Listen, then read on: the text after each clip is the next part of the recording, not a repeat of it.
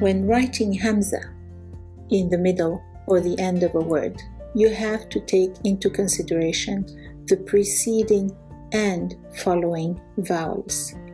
And there is a hierarchy between the vowels. The most important and strongest is the I, then comes the U, then comes the A, then comes the Sukun. Find out the complete rules for writing Hamza in the middle and in the end of a word on my YouTube channel. Link is in the description.